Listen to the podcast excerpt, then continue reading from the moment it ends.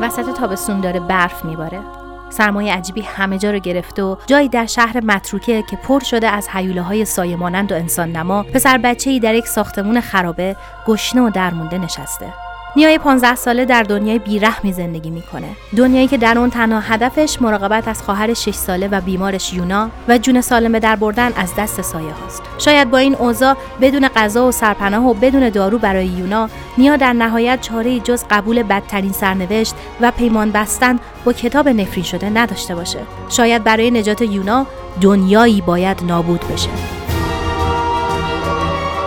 در فصل دوم پادکست راوی داستان بازی زیبای نیا رپلیکنت رو شنبه ها بشنوید داستانی که ادامه بازی های درکنگارده که در فصل اول براتون تعریف کرد